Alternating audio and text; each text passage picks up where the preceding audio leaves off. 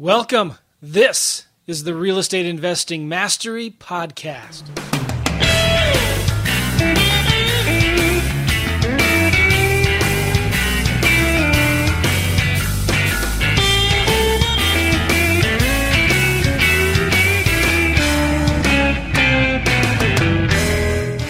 Hey, everybody, welcome to the Real Estate Investing Mastery Podcast. I'm glad to have this guest on the show today. He's been on before with a uh, friend, former business partner. I'm, I'm assuming you're still friends, but we won't get into that.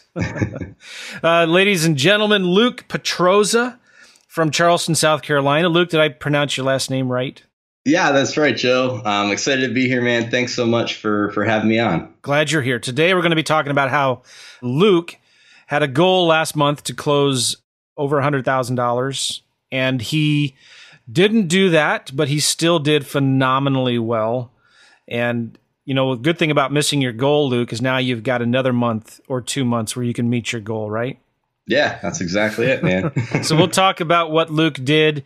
And Luke's got a really cool story. I'm excited about sharing it. So, first off, guys, I want to let you know, I appreciate you listening to the podcast. If you like the show, please go to iTunes, leave a review, let us know that you like it. You can get all of our previous episodes at realestateinvestingmastery.com, realestateinvestingmastery.com. And a lot about what we're going to be talking about today has to do with wholesaling. And if you are kind of new to the business, you don't know what wholesaling is, we have a free course on wholesaling that you can get at the website, realestateinvestingmastery.com, or you can just text the word flip to 313131. Again, text the word flip to 313131, and it's an entire course from beginning to end, soup to nuts, on how to wholesale deals. And it's basically cutting out all of the extra fluff and just giving you the bare bones basics. Like if you're starting from scratch, this is what you need to do. And it's a mind map, and the mind map is broken up into like 12 videos. You get the videos for each section of the mind map, and you get a transcription of each of the videos as well. So go to flipmindmap.com or text the word flip to 313131 and we'll get that over to you. Cool. So let's jump in. I'm excited about this episode, Luke. How are you? Good, Joe, man. How's everything with you? Awesome. As I'm recording this, there's a little hurricane heading your way. What's the latest? What's the latest with that? Uh, just a little one, yeah. So we don't know. I think by tomorrow or so, we're gonna have to figure out if we need to evacuate or not. So right now they're wow. telling us that it might be a little bit more towards North Carolina, but you know how those things go. So we'll just wait and see. How close are you to the coast? We are right on the coast. So we are in Charleston right now. So if it's going to hit us, you know, straight on, we're going to probably have to pack up the kiddies and go. So wow. All right. All right. Well, we, we, we pray for you that everything will be all right. Thank and you. By the time Appreciate everybody's it. listening to this, it, it's either going to be a big deal or not a yeah. deal. not a big deal. All right, so Luke, go back a little bit, rewind. How did you get started in real estate? Yeah, so you know it's been it's been a journey, man, and everybody has theirs, right? So for me, um, it started talking to my dad about a couple things. Um, eventually came across the Rich Dad Poor Dad book, and that's what kind of sparked it, um, just in terms of the passive income piece. So started getting into uh, some of the REIA groups and stuff when I was living up in Pittsburgh. Bought a few courses, went through those, and you know started to wholesale a few properties here and there, just kind of on the side. And uh, at the time, I was still working my full time job at the engineering firm that I was working for, and basically you know, just kind of realized that it was something that you weren't going to be able to, you know, build the kind of life that I really wanted to do and have with the job. So I kind of started to look at it a little bit more seriously. I would say, you know, probably mid 20, 2015, 2016. And by the end of 2016, uh, Joe, this is right when, you know, you and I kind of started to get together, I think, and I, we had met for the first time around there, but actually left my job back in November of 2016 um, and have been doing it full time ever since. So, it's been a fun ride. Only that's less than two years ago. I know. Could you picture that you'd be where you are today? I'm not. No, I could not. It's uh it's still you got to wake up and kind of smack yourself sometimes and it's it's something that um you know and I've I've said this to other folks but you know like there's no reason that nobody you can't do this like and it doesn't come down to you know having the the time or the money or the resources like if you put your head down and actually just do the stuff that you can learn from people like Joe and others that are out there like just go do the work and you can succeed at this there's really not that much to it nice nice Well, indulge me for a little bit, Luke. How did you find out about me? How did you find out about the podcast? Yeah, so you actually, uh, so I'm a huge tech nerd. I love the technology side of things, and I kept hearing about this system called Podio. And so I kept, you know, researching Podio, and I was trying to find people that knew how to do this stuff, and I was starting to try to create my own workspace kind of thing. Do not do that. If you are listening mm. to this, please do not do that. And then I came across your name, and it was like, uh, I think it was Podio Podio Joe. Is that right? I don't remember. Yeah, I think it was. yeah. So I saw, you know, you had a ton of content and stuff out there, and I'm like, who is this Joe guy? Who's you know trying to basically answering all the questions that I had at that time. Um, so I started following you, hopped onto the podcast, and then came across your automated wholesaling and wholesaling lease options courses um, that were incredible. And like for me being a you know very very engineering type mind. I need stuff that's very structured and laid out. And the way that you put your stuff together including like the mind maps and everything it was just it hit me right at the perfect time man. So thank you. Really do appreciate it. Awesome man. Thanks. And you started right out the gate wholesaling some deals pretty quickly. You had a business partner. What were you guys doing and how did you start doing so many deals?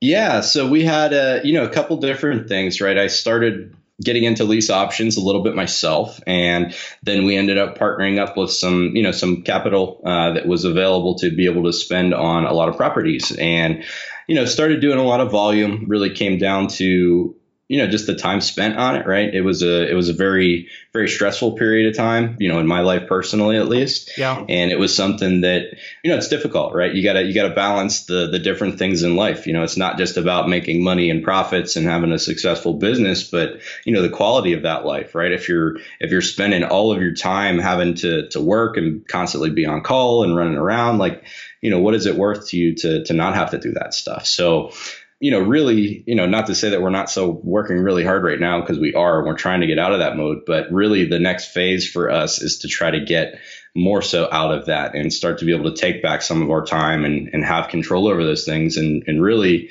when you look at it, that's, you know, that's why you start this in the first place. So just haven't had the uh, priority placed properly, I guess, to this point. Huh. Okay. Talk about why, if you don't mind me asking, why was it stressful? What, what was going on? Yeah, it's just um, you know, it's just a lot of commotion. I don't know if there's a good word for it, right? But I've I've not done a deal that has been the same as any others very yeah, much. Like it, it's always something. Point you know, there's always some kind of fire or something that's in there that pops up and you just have to kind of deal with it. So we're really trying to streamline everything. Like we're, you know, we're really trying to get it down to be like, hey, if this does not fit in this lane, which is what we want ours to be, you know, we're not going to do it. So we're trying to really cut down a lot of the different pieces and moving parts so that it's, hey, this is our model. Here's what we're doing. And if it's outside of that, then, you know, we're not going to take it on. So you said we. Are you talking about your business partner? Yes. So uh, my girl is Mish and Misha, and um, nice. so she is my business partner and better half, and the whole brains behind the whole thing. And uh, she makes sure that I am always doing the stuff that I'm supposed to be doing. So she's amazing. Good, and she helps you with a lot of the. What what does she help you with?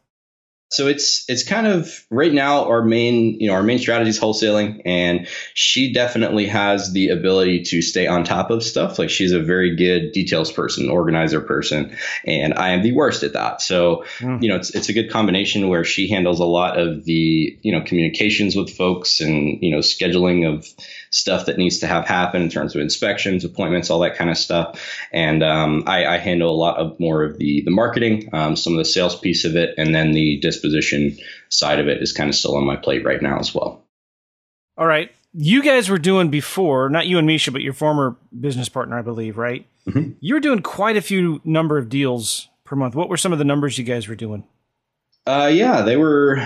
Oh man, uh, probably at least you know we hit 30 on pretty consistently. I would say 30 to 40 a month was kind of the the range that we were dabbling in at that time. Nice. And were people bringing you deals? Is that how it worked? Uh, yeah, some. It was a combination. Um, we did a lot of marketing ourselves, and then we also worked with a good number of wholesalers and some other folks that would bring us properties to to close as well. Yep. And how did that work? Did you just have a um, access to a lot of money from some institutional buyers, or what? Yep, that's exactly it, man. And we still work with them. You know, it's been something that is a, a good relationship. And, uh, you know, that's what really we've been focusing on is to get more of those types of relationships. And, you know, for, in, for institutional hedge fund, there's a lot of different terms that are thrown around. Um, but you know the the benefit to having something like that is if you go and have a property, for instance, right? Let's say that you have this this house is on the same street where you know that they just bought a few other same houses. You have a, a really good idea as to like, you know, what are they going to be interested in, right? Like, what are they looking for a house in like that? You know, particular about the area, the size, the square footage, the bedrooms, the baths, all the stuff that you kind of try to have to figure out ahead of time and then normally go out and try to find a buyer for, you kind of already know what they're looking for. So it kind of takes some of the, it takes a lot of the guesswork out of it in terms of finding the stuff that your buyers are actually going to want. And it just, you know, it speeds it up a little bit in terms of the, you know expectation i guess to close more properties so you, you have to streamline when you're dealing with folks like that in terms of you know a lot of transactions, a lot of capital, a lot of closings. But yeah, that's uh, just kind of how we how we managed it. Nice. All right. So then, I guess the question a lot of people are wondering is, are there still institutional buyers? You know, kind of like hedge funds or big buyers that are out there buying houses in this market, even though it's like rebounding and prices are going up. Surprisingly, and I don't know why, but yes, like there are tons out there. I was actually yeah. shocked, and there are still a lot of people out there that are buying at a huge level. And it's, yeah, you just got to find them, but they are definitely out there. Well, let's talk about how do you find them? I just had a question this morning from somebody on Facebook. How do you find these big buyers? it is a good question. So it's actually what I'm working on right now. Like I said, I'm trying to make more of these relationships. We have a few others that we've lined up um, in terms of the past few months or so. And you know, honestly, one uh, one lost social media source that I think a lot of people forget about, um, and it just kind of gets pushed to the wayside, is LinkedIn. Hmm. And we've been using LinkedIn a lot. Um, we have a you know kind of a system set up that we've been finding you know what to search for and how to start to build relationships with these people and you know what kind of titles and stuff do you look for and all those kinds of things. But LinkedIn's a great resource to go on and find you know really any kind of business partners, relationships, client, customer base, anything on there. I've actually been enjoying that a lot lately. So check it out. If you do not have a LinkedIn profile, go sign up for one. Well, what do you look for in LinkedIn? you know combination of a whole bunch of stuff it really comes down to what you're what you're trying to do if you're looking for like a like a hedge fund type um, a few of the you know the titles that you can search out in terms of you know types of people and stuff acquisitions director director of acquisitions some kind of title like that. Any type of property managers or anything like that that may be associated with you know the keywords like institutional or hedge fund or anything like that. Um, you know just a few few of the examples that you could start with. And then really what i found is you're probably not going to get on the first shot the person that you need to talk to just based off of LinkedIn. But the goal is to get somebody that's involved in the organization that you can actually talk to somehow, whether it's on the phone or you know some type of personal communication outside of just like a text message or uh, LinkedIn you know inbox message or something, and be able to have a conversation with these people and just find out what they're looking to do. You know, are they are they looking to grow? Are they kind of scaling back a little bit? Are they in you know what what type of phase and model they in for their business right now and find out how you can help. And if you can figure out like, hey, you know, these people are looking to grow, they're looking to increase their portfolio in these particular areas, then once you know that, um, you can go out and find them. So, so are you looking? Do you kind of know what markets they're buying in, and then you go look for who's buying properties in that market, or are you going to find them, the big buyers first, and see where they're buying? Does that make sense? Yeah, exactly. Great question. Um, so it's, I would say it's both, but more as of late, I've been focusing on the latter. So I've actually been trying to go out and find new relationships first and then finding out the kind of the criteria after the fact. But, you know, it, it works either, right? And the easiest way is to find, find one that's already you know performing in areas right and find a wholesaler find a, a rehab or somebody that's working with that fund or somebody already and then just connect with them and and just see you know what areas they're buying how can they help all those kinds of things. But yeah you can do it either way really. Oh i love what you said there. Find a wholesaler that's already working with those hedge funds right? And then find out if there's a way you could partner with that wholesaler and give them some really good leads. Yeah i think it's uh I think it's taught taught by somebody, but yeah. um, you know, part, partnering with wholesalers is a great way to do this business, and it's something that just my opinion, like the easiest way to to kind of get started on a lot of this stuff is being surrounding being surrounded with the right people. And if you can find a really good partnership, whether it's you know somebody on the ground where you don't have the time and they have the time right? You have to have that partnership that makes sense in terms of here's what value you're providing to the partnership and here's the value that the other person or partner is providing as well. And they have to make sense because if both of you have a whole bunch of time but nobody knows what they're doing that's going to be tough, right? Yeah. If you both know exactly what you're doing but have no time, that one's going to be tough. So you got to you got to try to figure out what mix works well. And like perfect example is, you know, you and Gavin, like you guys work awesome together, right? Like Gavin's got a lot of the the sales side of it and he's like super super good with all that and like you have all of like the the business mindset and like all of the the stuff that, you know, you put together and you guys work really well together. And you know, I would I would ask you, you know, how did you guys kind of come together and and figure out that that was a good good partnership that made sense? That's a great question. We, well, I'm always looking for good people. And Gavin went to a workshop that I was doing in Spain, Marbella, Spain, or Barcelona, Spain, one of those two areas. And then uh, I knew he started doing deals. He was doing deals virtually while working his job. And um, then just, I, you know, we, somehow we talked and we started working together. And um, yeah, it's been really cool. And then lately, we've been doing deals in some of the same markets as you are. But it was just, again, you find somebody that's doing deals already. And then we approached them and said, hey, you want to partner with us? We know how to get leads, we know how to get the phone to ring. Let's talk, and maybe we can do some business together. And then one thing opened up, you know, one thing after the other. Um, so it is, it's about networking. And I think a lot of people, mistakenly look at quote unquote competition, other wholesalers, other wholesalers as competition. And I think we need to start looking at them as potential partners. Yeah. Because a lot of what I teach in automated wholesaling, and that was the course you were talking about, which by the way, it's closed right now if anybody listening to this is interested. But when I reopen it again, in automated wholesaling, we're looking for other wholesalers to partner with that have something that we don't have and we have something they don't have which basically, when I was starting to do this, it was just, you know what, I've got the money and the systems to invest in the marketing, but I don't have the time to talk to sellers. What if I partner with a local boots on the ground guy and I can do the marketing, I can pre screen the leads, and then give them to that local wholesaling guy, and we'll partner on the deals. And so we've done lots and lots, made hundreds of thousands of dollars doing that. So you're you're doing these deals virtually, right? Look, these are not deals that you're doing in Charleston. That is correct. Yep. Uh, we're working three markets right now, and I very rarely leave my house unless I need to. So I uh, everything's on the phone, computer. Um, we do have folks that we we have in place on the ground. You still have to be able to do a lot of that stuff on the ground, but um, Misha and I both work from home every day, and it's uh, it's pretty awesome. It's one of the things that we you know, at the beginning of this year and just over the past, you know, five or six months as we've kind of pivoted and shifted our direction and company and everything, it's something that we really made a key point to do because it was something that we're we're both introverted homebodies and like to be as you know kind of tucked away sometimes when we like to be. And yeah. uh, it's just something that I enjoy you know I don't I don't have to be out and running around all the time. That just it kind of stresses me out and it's too much. So I like working from home and that was uh, one of the non-negotiables that we made sure that we had in place when we started this. When are you guys going to start traveling and and doing deals from South America or Europe or like yeah.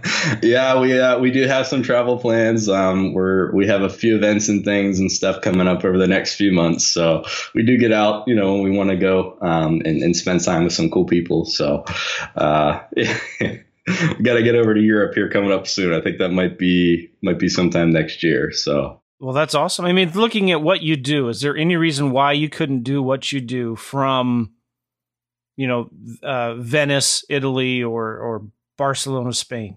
No, absolutely not. We could we could do it anywhere as long as I have internet and a phone, um, and even just internet. I guess really, you know, you don't even need the cell phone anymore. You can still call online yeah. and stuff. So as long as you have internet, awesome, pretty amazing.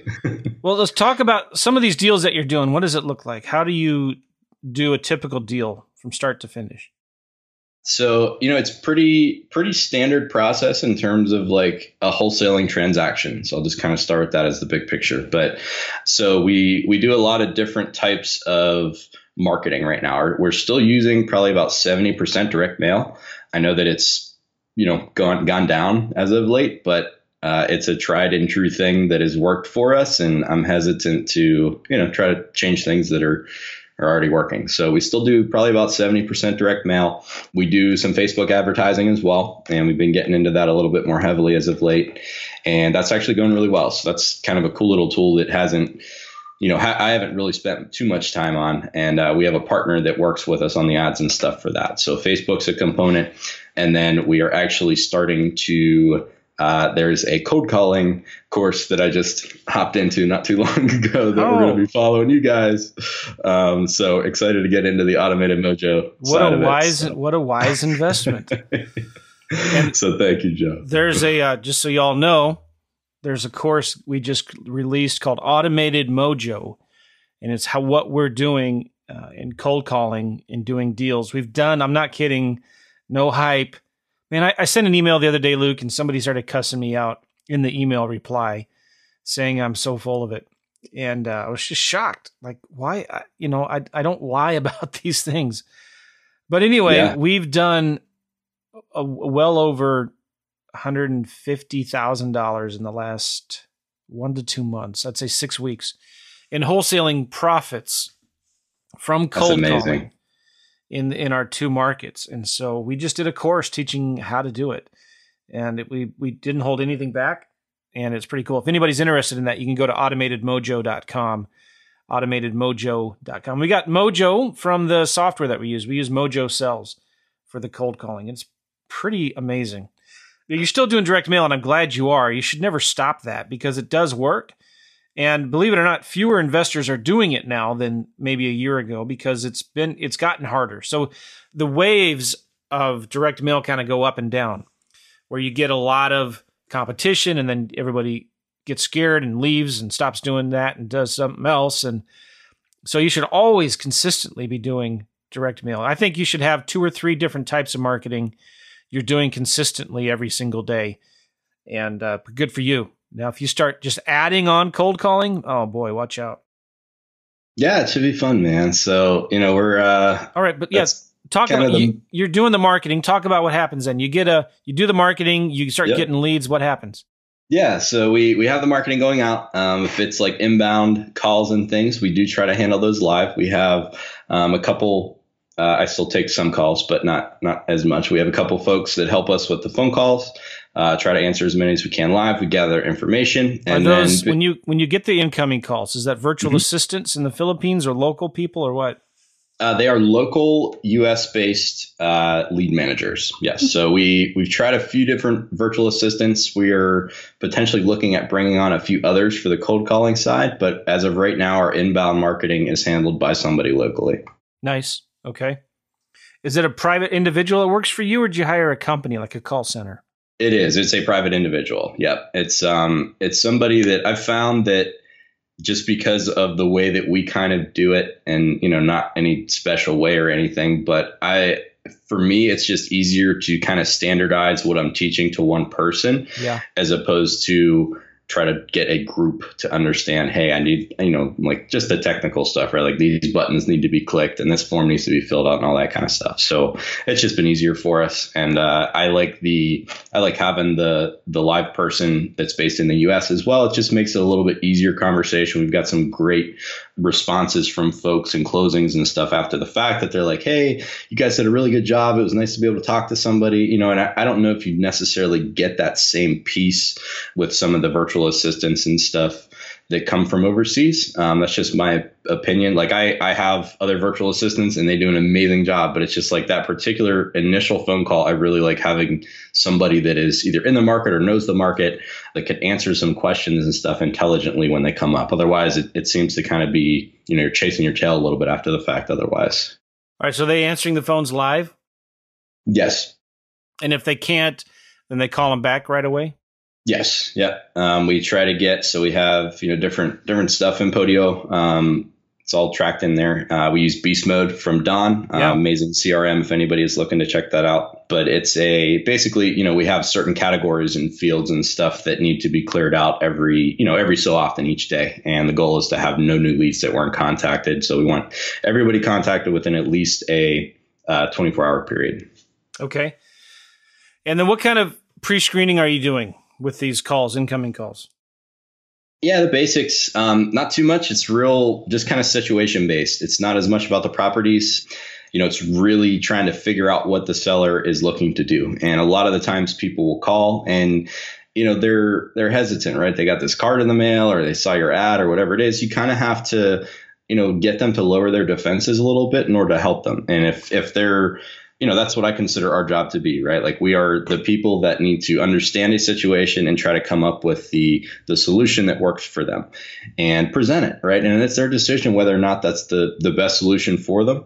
But you know your job as a as a wholesaler as an investor is to go out find these people and establish a relationship so that you can truly understand what is going on in their life. And they're not just going to tell you that right? Like you can't just hey oh my gosh i lost my house and my business and everything is crashing to the ground. Like people don't just come out and tell you that kind of stuff, right? But that's the kind of thing where it's like if you can understand that and and try to really, you know, empathize and feel what they're going through, you'll be able to make a connection with them and that's what can, you know, will win you the deal if you look at it from that perspective as opposed to somebody else. You know, it's not just a a transaction if you actually care about the people and really try to solve a problem in their life, you know, that's invaluable. So go out and do do good.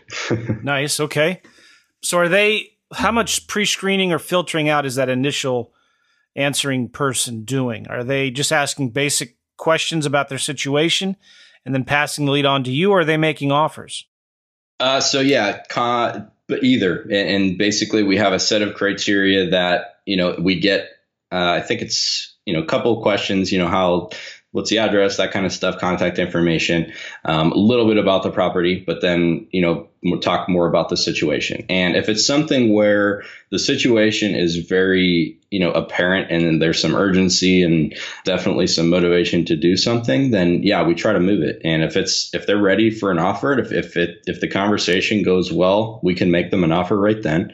And if it's something where, you know, sometimes there's other other things involved, other people involved, that kind of thing, you know, we just kind of handle those as a as a one-off type case by case basis, I guess. So it really depends on the situation. But the ones that come in, I guess I'll say it like this the ones that come in really apparent that we can do something. And if it seems like a good deal, depending on what criteria and stuff we've selected, we'll try to move those as quickly as we can, get them under contract and, uh, and push it.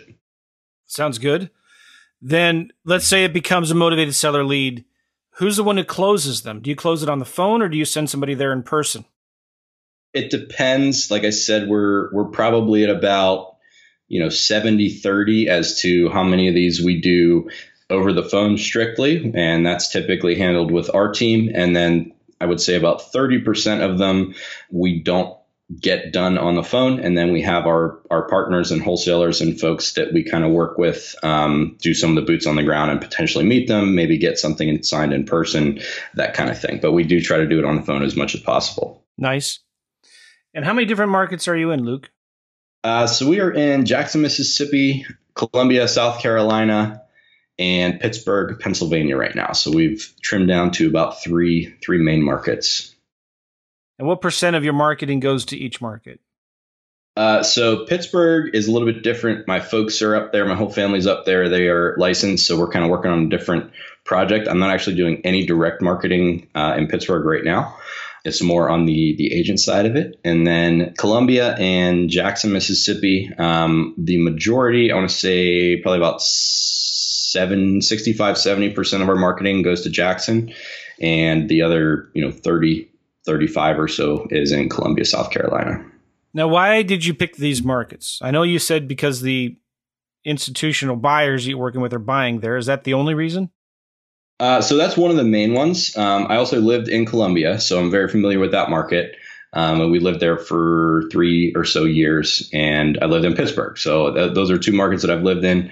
And then Jackson is uh, one that we've had, and Misha is definitely the the relationship holder with a lot of the good folks in the Jackson, Mississippi area. And she's just done a really good job. And uh, honestly, if Misha wasn't with me, I probably wouldn't be in Jackson right now.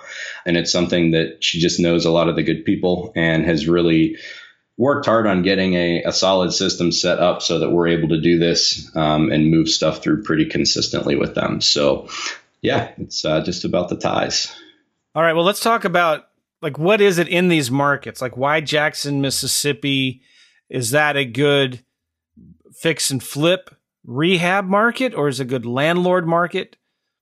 Why do the big buyers, the institutional buyers, like these markets? Definitely on the rental side, yes. So yeah, yeah, yeah. It's uh. Why are they yeah, looking for? Why are they looking for rentals? I don't know, man. I uh, I guess it doesn't matter, does it?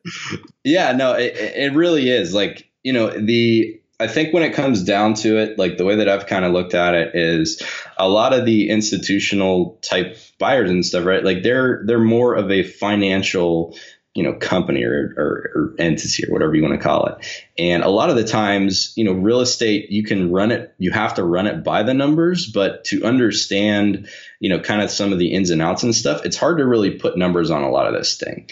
And when you're looking at it from a perspective of okay here's you know here's a 6% i'm going to get on this kind of thing and, and you kind of break it down by the numbers i think a lot of it gets missed in terms of like you know kind of the outlook in the market and and what you're looking at from a you know just almost like more of a personal touch on it. And i think because of that like the the numbers are very attractive right? So for instance jackson like it's a very good rental market. So when you go in there and you say hey i can buy these houses for you know $5000 that have a tenant in it for 500 bucks a month and it's like yeah that's like an insane return. It looks really good. And then but you really have to watch just getting into it because um, you know, it can be misleading sometimes. I guess is the is the point. Do you tend to stay away from the war zones, or you you go into the war zones? I avoid them if I can. So you get some of them every once in a while, but I I don't own any like that. Um, I don't want anything like that, and any rentals that I would hold personally, I would not have in those types of areas. But a lot of folks do, and it's uh, it's a good model if you can do it. I just don't have the the tough tough love I guess you you need to have in those kinds of situations. Yeah. I'm too nice. well, the point I'm trying to make is I think that where these buyers are buying, that's where you want to be. And if yeah. you know they're looking for rentals, they're looking for ROI. And you can't get ROI in Los Angeles, California or Brooklyn, New York. Where can you get ROI? Where can you buy those properties that are fifty to hundred thousand dollars that rent for eight or nine hundred dollars a month that can give the investors 10%, maybe 12%, 8 to 12% cash on cash on their money or ROI, return on investment, right? So those are the markets that right now I think are the easiest to wholesale deals in. Would you agree? Yeah, absolutely. Absolutely. Right. Luke, can you dive in a little deeper on your team? So I understand you and Misha are kind of the acquisition team, but you're doing some dispositions. But like in in one of your markets, how does your what does your team look like on the ground?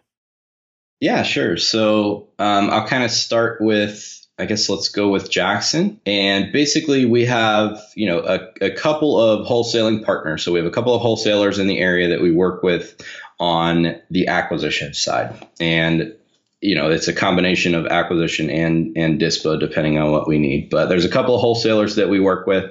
Our team is set up so that we have like our lead manager and the acquisitions piece. Um, she does some of that. Mish handles a lot of the coordination of all the parts in between.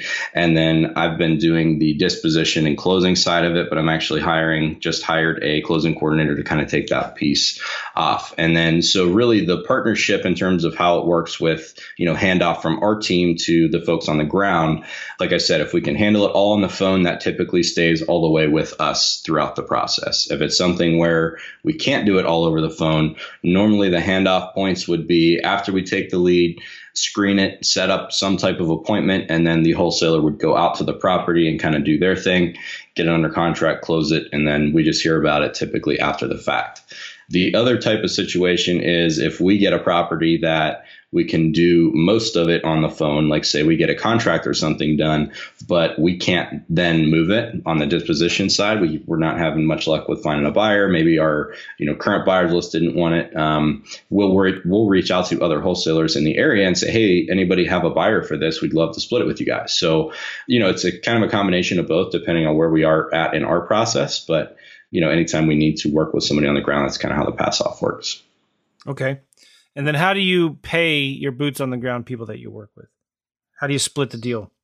Yeah, so it really there's kind of like two it's always two, man. I'm realizing, realizing how convoluted this has become. So it's all right. it's good for me to to go through this. But um basically if it's a straight like you know automated wholesaling type deal where we take the we do the marketing we take the call we get the lead we screen it we set up an appointment and then pass it off. Typically we split those 50 50 um, if it's something where you know we've taken it further into the acquisitions process we've gotten the contract um, something like that and we're like you know just needing that last little piece to plug in um, we'll do like a 70 30 kind of thing on that and likewise, if people bring us deals, um, typically we split them 70 30 with the wholesaler. They actually get the, the 70 on those types. So nice.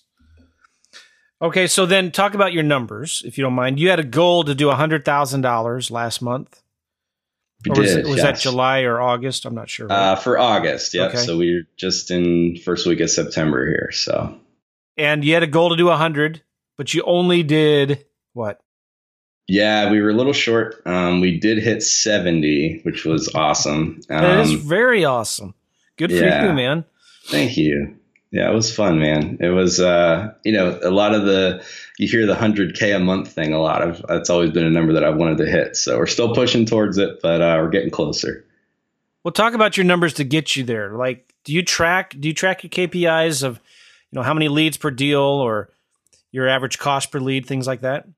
Yes, I do, and I should probably have that up. So, but yeah, I mean, it's it's a lot of a lot of direct mail. Um, let me pull up our campaigns here while we're looking at it. But you know, really, the main source of of that month in particular, and, and you know, September is actually looking to be very similar in terms of what we have in the pipeline and stuff right now. But uh, just looking across, so our total cost here.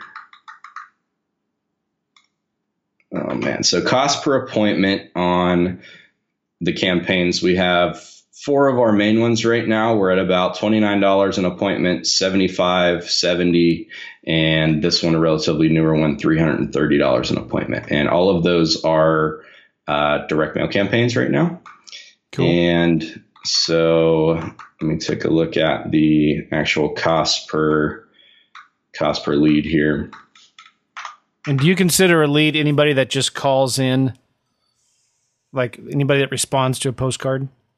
Uh, so yeah, a lead a lead to us is like somebody that responds and is not telling us just to to go away. So it has to be somebody that's like at least you know at least interested and and not somebody that's uh, you know cursing you out or anything like that on the the phone or something like that. We don't consider those leads, but in order to get from a lead that's hey yeah I'm maybe curious kind of thing or tell me a little bit more, um, and to a prospect, a prospect is considered to be like okay somebody that you know wants to move forward or we need to make an offer to or whatever the case is in that case. So um, that's kind of how we how we differentiate those two. Okay. And so I'm looking at the lead to appointment day. So what what number would you like to know in particular? Uh, just uh, like what's your average, and maybe you can just guess. Uh, you don't have to do the numbers, but like your average cost of marketing per deal. cost of marketing per deal. That's a good question. I threw I Um, threw you a curveball. Yeah, no, that's cool. I like it. I love it. I would say that we are probably ours is actually decently low right now, um, just because of I think we're getting some higher higher spreads on some things. So our average cost of marketing per deal right now is probably about 350 400 dollars That's- i would say That's phenomenal. yeah it's pretty low um, we've been much much higher than that before So how how much are you spending on average per month in marketing? Um, so per month, I would say we're probably at about uh, I don't know, thirty-five, four thousand. I think a good rule of thumb for you all out there listening is you should you you should have it as a goal to spend your average uh, profit per deal in marketing per month. Does that make sense? So if your average profit is five grand per deal, you should make it a goal to spend five grand a month on marketing. So the first deal you do every month goes back into marketing. And that's a good rule of thumb, I think, to go backwards from there. And as you start growing, that number should be growing as well, but you can still do really good money just spending four grand a month. Even though, Luke, I'm assuming your profits are much higher than that. Yes, they are. And it's probably, I like that rule though. That's awesome. I, I really, I like that. And I, I do think we, you know, we have the ability to, to ramp up a little bit. Um, but the one thing that I did that was a mistake in the past was ramping up on marketing, but not being prepared to actually handle yeah. it and do it. Yeah. So I'm trying to make sure that we are covered. That's why you know I'm bringing on the closing coordinator. Um, we're going to be hiring a different set of folks to be able to help on the call side, and I want to make sure we have the infrastructure in place this time so we can actually do it effectively and not just be you know pouring money down the toilet in terms of marketing dollars. I think a closing coordinator is going to help you tremendously because that's going to free up so much time. Get somebody to handle that. How did you find your closing coordinator? Uh, it's actually my brother. So he okay. is, yeah, he's up in Pittsburgh and he's been working with my folks up there. And he is, you know, super cool dude. He's my younger brother, love him to death. And uh, he's just a really, really cool dude. And he's really hungry to get into, you know, kind of get this thing up and running. And definitely, I feel like the, you know, a lot of the time when you kind of get started on this stuff, it's very, very new, right? Like you don't know what you're doing. You have all these questions. You got a lot of the same same questions that have been answered um, multiple multiple times from multiple multiple people, and it doesn't really matter for me at least. I know like I can hear something five times and I still won't like it doesn't click for me. But once I once I actually see it and I can do it and put my hands on it and actually get that that experience to happen, that's when it kind of sets in for me. So, you know, the way that I'm looking at it is he he is able to kind of see what it looks like at the end. Hey, here's what a you know a HUD statement looks like, a settlement statement when we actually get you know the deal closed. Here's what this looks like, and because of that, here's all the pieces that went into preparing this, and here's how you know you, you kind of work backwards and reverse engineer it in a way. And once I you know for me at least it it helped me kind of see the entire process from start to finish and answered a lot of my questions so that I didn't have the analysis paralysis piece of it and moving forward. So, you know, I think it'll just be a good fit for us and then for him as well. Um, looking to to get started on him, his business and growing his as well. Nice. Okay. There, if anybody's curious too, we just hired our own closing transaction coordinator, but we found this person just through referral, somebody that we knew that we'd already been doing kind of deals with at a title company, and uh, I believe I have to check to make sure, but this was somebody that um, is just going to do it part time with us on the side on top of her current job. But there are companies out there that will do virtual, they're virtual closing transaction coordinators, and they work with wholesalers. And I don't know the name of the website of the company that does that. I will look it up here when I ask you your next question, so I can look while you're talking. Let me ask you a, few more questions. Um, what kind of follow up are you guys doing? Yeah, so it's a combination of um, phone calls and text messages. A lot of it is done within the CRM, which is awesome, um, but we do call people back as well. So we just set a campaign. If it's something that we're not able to work right now, um, we'll put them on like a, a text follow up campaign and they'll receive some messages and stuff. And then when they reply back to us, you know, one way or the other, we typically give them a call at that point. And then we also schedule a call for about every 30 days or so after we've kind of gone through our initial, you know, follow up piece. And the initial follow up piece, we try to at least get uh, 10 outbound contacts to them within the first, I think it's like the first week. Um, and that's a combination of text message, phone calls, leaving voicemails, all those kinds of things to try to get them on the phone. And if we're not able to do that by that point, then we add them to our, our follow up system that kind of does a lot of that automatically for us. Now, who's doing the follow up calls? Uh, so that is our lead manager. Yep. She's mainly working on the, the follow ups and working through the list. Okay. Nice. By the way, I did find two websites for people if you're interested in hiring. Oh, you know what? I found three websites, but it's all for the same company. This is a virtual closing transaction coordinating company. All right.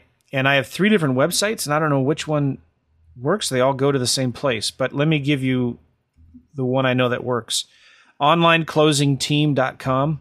I have no reference or referral from these guys. I've never used them, but you might want to check them out. I know guys that are using them. Very happy with them. Onlineclosingteam.com. And here's another one virtualclosingcoordinator.com. Very cool. I will check these out as well. And so. you know, the company's name is Transaction Management Consultants. So they also have a website, transactionmanagementconsultants.com. So try any one of those three. I thought there were three different companies looking at my Evernote here, but they all go to the same company. Check that out, guys, if you want. So you're Very doing cool. follow up. What uh, percent of your deals, just guess, would come from your follow up? So a lot. It's it's actually it was surprising to me um, how many people we get back, kind of coming back to us a month, two months later. Um, I would say it's it's definitely over fifty percent. Um, I would say that it's probably around fifty, maybe sixty percent even. Like it's it's rare that we're able to get you know the the transaction kind of done right off the bat right? Like that'd be that'd be amazing but it doesn't always happen that way. So you, you have to follow up and we've had a really good time in terms of just getting people back on the phone reestablishing a connection um, you know after we've made an offer and hasn't worked out. But yeah it's it's a huge piece. Um, definitely definitely over 50% i would say comes from the follow-up piece. Awesome and what would you say on average between the initial touch and the final touch does it take to do a deal that is a great question. Um, I'll have to.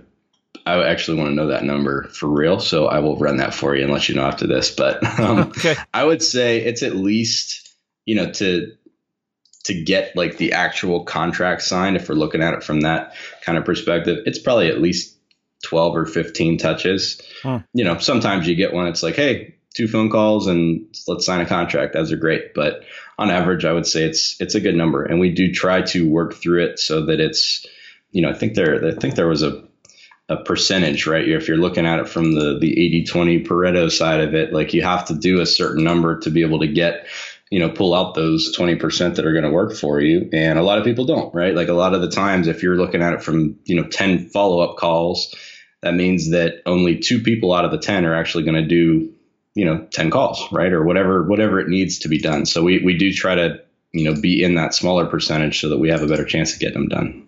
Yeah good.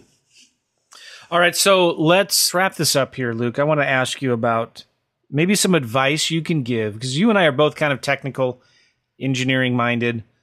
Yes. Probably not as smart as we think we are but i I, think I know I'm not.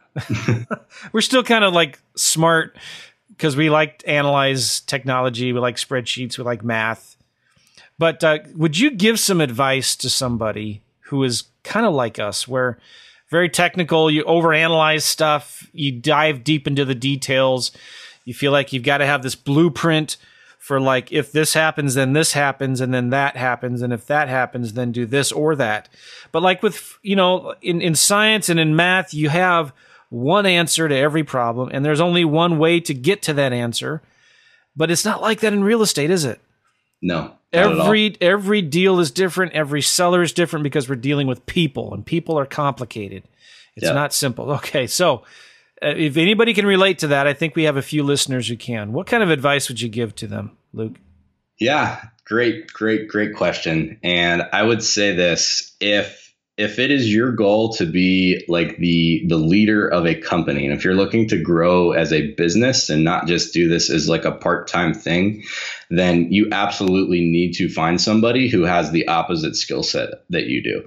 And what i mean by that is find somebody who's really good on the personal relationship communication aspect the sale aspect and just partner with them and work with them together. Because the hardest thing to do is try to say you know, if, if, that's who you are, that's who you are, right? Like, don't try to fight it and not yeah. be That's who good. you are, but don't get caught up in. And if you if you need to be the the leader of your organization and leader of a company, then you either have you know one of two options basically. Find somebody that can handle a lot of the personal you know people stuff, which is a huge aspect of the business, or hire somebody to do the stuff that you like doing and the technical stuff and have a programmer somebody or you know go to there's tons of resources out there to remove that stuff and just completely unplug yourself from like podio and all of that. Like don't do any of it. So I, I wouldn't go half road on it. Like i would either have somebody in place that can do everything for you or find a partner that makes sense that can work with you well on the other side of it that you're going to be missing because I, I, haven't found a good way to balance both of those to be honest.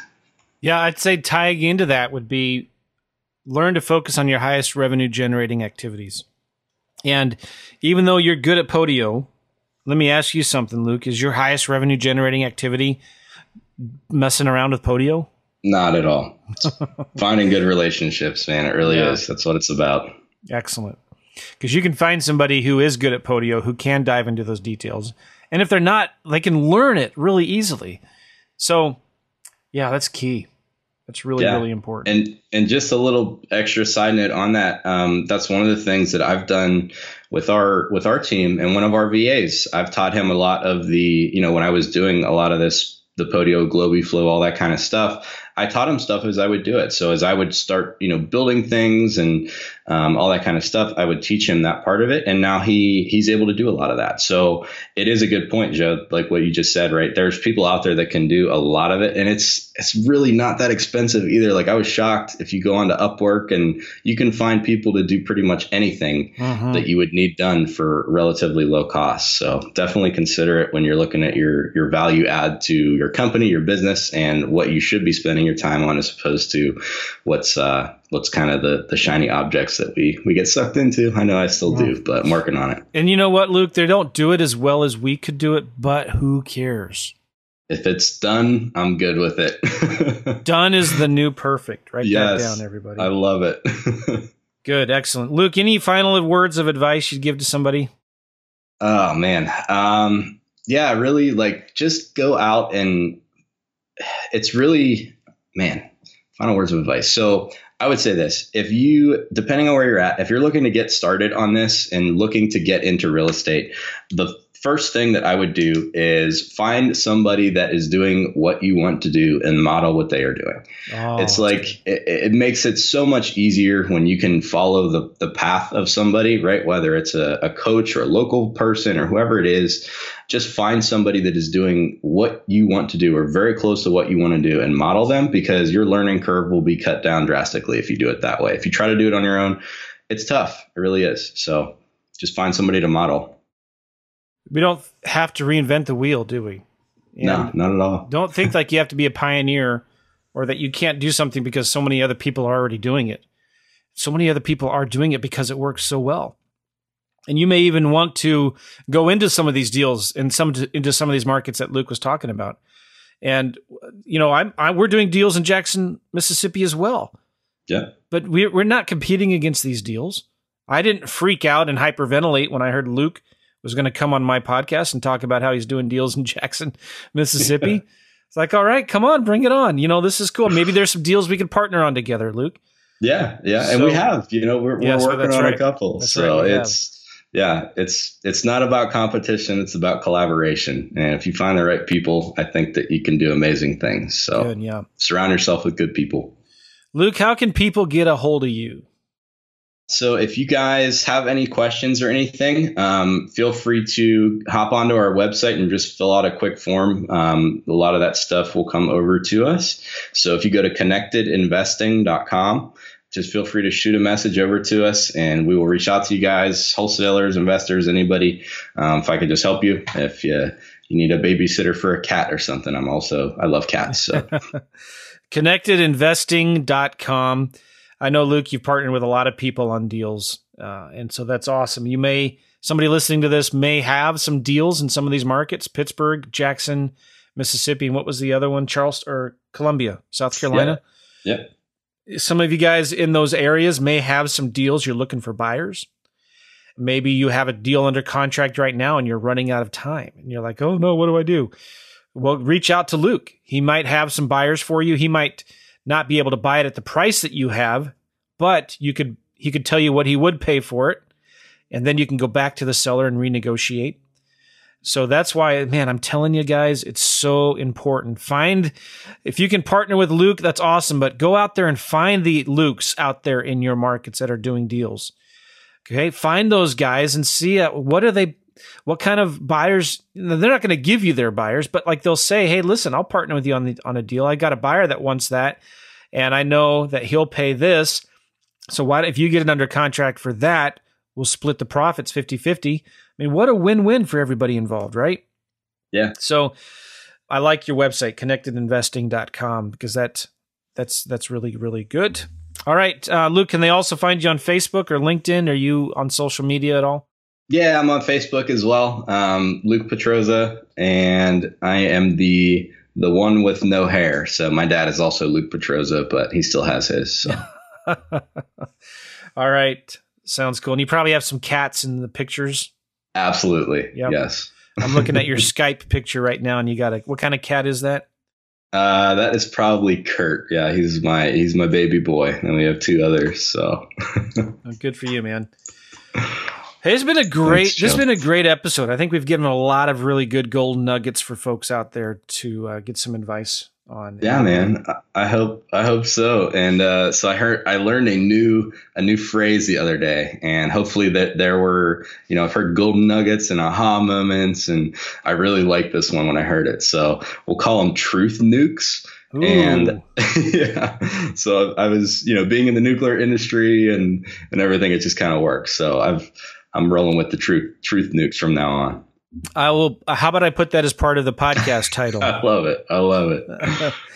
hey, all right, Luke. Luke from um, Charleston, South Carolina. Hopefully, no, uh, nothing bad happens with this hurricane. Hopefully, it just kind of slows down and loses its strength, huh? Yeah. Well, hope hope for the best here, Joe. Thank right. you so much for everything, man. Thanks for being on the show. We'll see you. All right, take care. Hey guys, if you want the show notes and the links and the stuff that we talked about, go to realestateinvestingmastery.com, realestateinvestingmastery.com. Just do a search for Luke in the show notes, and this episode will be there at the top. And uh, we'll see you guys later. Take care. Bye bye.